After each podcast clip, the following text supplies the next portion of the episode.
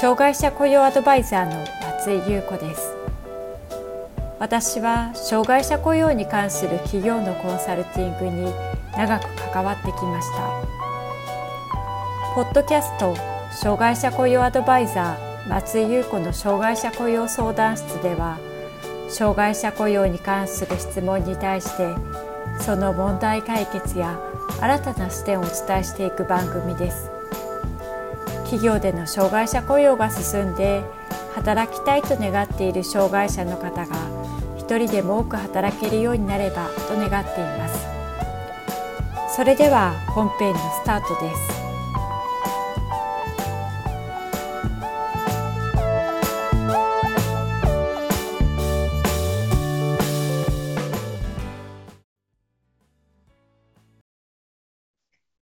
障害者雇用 .com の松井です。障害の害の字をひらがなの害や石辺の漢字に使う表記が見られることが多くあります。障害の害という文字には傷つける、損なう、悪い状態にする、災いなどの意味があり、使われる言葉としても害悪、害虫、公害などの害を使っており、これらのイメージを反映してしまうと考えていることが多いようです。また、漢字とひらがなを比べると、ひらがなは柔らかい印象を受けることもあり、ひらがなで表記をされることが多く見られています。このような表記をすることに意味はあるのでしょうか？ここでは、障害を障害とひらがなで表記することの意味について考えていきたいと思います。障害の表記に関しては、内閣府が平成21年から22年頃に、障害者制度改革推進会議の中で検討しています。これによると、障害の表記に関する作業チームにおいては、改定常用漢字表における意思編の害の取り扱いについて、文化審議会、国語文化漢字小委員会からヒアリングを行ったり、一般的な障害という漢字のほか、意思変の害、ひらがなの害、チャレンジ度等の様々な見解があることを踏まえて、それぞれの表記を採用している障害者団体、地方公共団体、企業、アスメディア、学識経験者からその考え方や運用状況について計4回にわたり10人からヒアリングが行われてきました。この検討会の障害の表記に関する考え方について見ていきたいと思います。特定非営利団体法人 DPI 日本会議では次のような見解を示しています。障害者の権利条約においては、障害を視覚、聴覚、死体等の機能不全などを意味する impairment と表記するとともに、機能障害などによってその人の生活や行動が制限、制約されることを disabilities と表記している。これは障害者の社会参加の制限や制約の原因が個人の属性の impairment にあるのではなく、インペリアメントと社会の相互作用によって生じるものであることを示している。したがって障害者自身は差し障りや害悪をもたらす存在ではなく、社会にある多くの障害物や障壁こそが障害者を作り出してきた。このように社会に存在する障害物や障壁を改善または解消することが必要である。このような社会モデルの考え方と条文では、person with disabilities と表記していることから、現段階では障害の表記を採用することが適当である。当面は障害者制度改革を推進し、社会のあり方を医学モデルから社会モデルへと転換することに時間を費やすべきであり、障害の表記については将来的な課題とすべきではないか。このような見解を出しています。ちなみに DPI は1981年の国際障害者年を機にシンガポールで国際障害者運動のネットワークとして結成された団体で、現在130カ国以上が加盟し、世界6ブロックに分かれ、障害のある人の権利の保護と社会参加の機会平等を目的に活動している国際 NGO になります。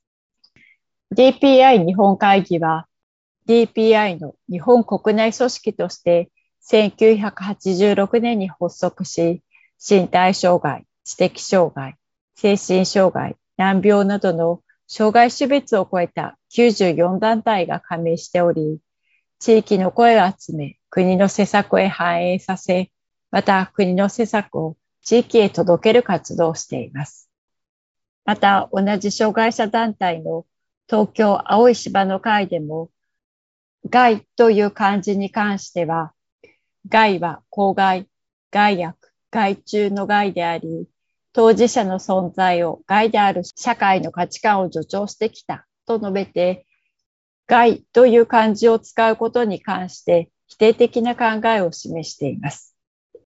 青い芝の会は、脳性麻痺者による障害者差別解消、障害者解放目的として組織された日本の障害者団体です。このように漢字の害に関しては悪いイメージがあるとしつつも、ひらがなで障害という表記に関しては次のような見解を示しています。青い芝の会では社会が壁を形成していること、当事者自らの中にも壁に立ち向かうべき意識改革の課題があるとの観点を踏まえ、意思変の害の字を使うように提唱してきたが、表意文字である漢字をひらがなに置き換えてしまうと、社会が壁を作っている、壁に立ち向かうという見合いが出ないという考えを示しています。また DPI 日本会議でも東京芝の会と同じような考えを示しています。人に対して外の字を使用することは不適切であるとして、障害の表記をひらがなの障害に変更する考え方は、障害者の社会参加の制限や制約の原因が個人の属性としての機能障害にあるとする。個人モデルに基づくものであり、医学モデルから障害を個人の外部に存在する。種々の社会的障壁によって構築されたものとして捉えられる。社会モデルの転換を第一次意見において示した推進会議として採用すべきではないのかという考えを示しています。一方で、ひらがなの障害について肯定的に意見を出したのは地方公共団体や企業でした。次のような意見が出されています。地方公共団体岩手県です。障害の害の字は、害悪、公害等否定的で負のイメージが強く、別の言葉に見直してほしいとの意見が、障害者団体関係者から寄せられていたため、平成19年12月、障害者関係団体に対して障害の害の字の表記に関する意見調査を実施。ひらがな表記にすること自体を否定する意見はなかったため、県としては害の字の印象の悪さ、負のイメージにより不快感を覚える人がいるのであれば、改められる部分から改めるべきと考え、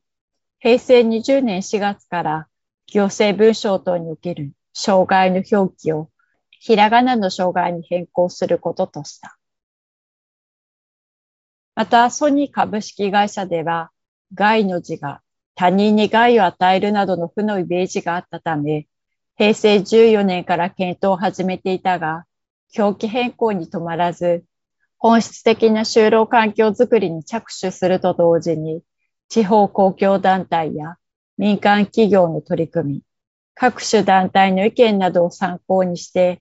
平成19年3月から国内グループ企業における表記をひらがなの障害に変更することとした。ただし、今後の社会動向や議論の中で適切な表現が現れれば適宜変更を行うとしています。また、第一生命保険株式会社では、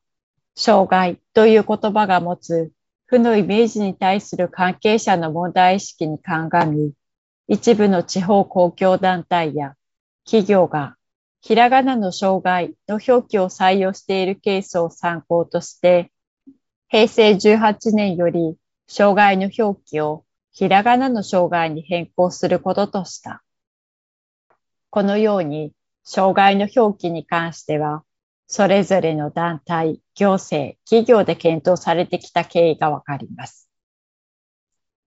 障害の表記に関しては、いろいろな考え方がありますが、ひらがなの障害について否定的な意見を障害者団体の DPI 日本会議や青い芝の会が出した考えのもとになっているのが社会モデルです。この社会モデルとは一体どのようなものなのでしょうか？社会モデルは障害を個人の属性と環境との相互作業によって発生するものとして捉えられる考え方です。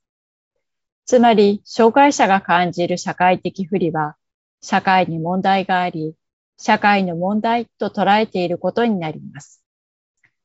例えば、ある建物は段差があり、階段を何段か登らないと入れないとします。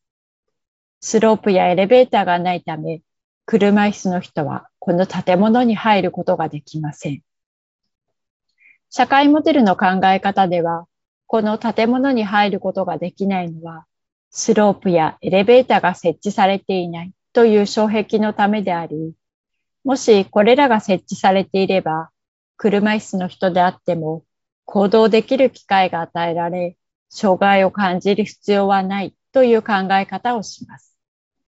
つまり、個人のできないことを注目するのではなく、それを問題と捉える社会の障壁に注目し、障害を生んでいる原因に問題があるという考え方になります。一方、社会モデルと比較されるのが医学モデルと呼ばれる考え方です。医学モデルは、障害を個人の心身機能の障害によるものとして、医学的治療による個人に対する調整や行動の変更によって改善していこうとするものです。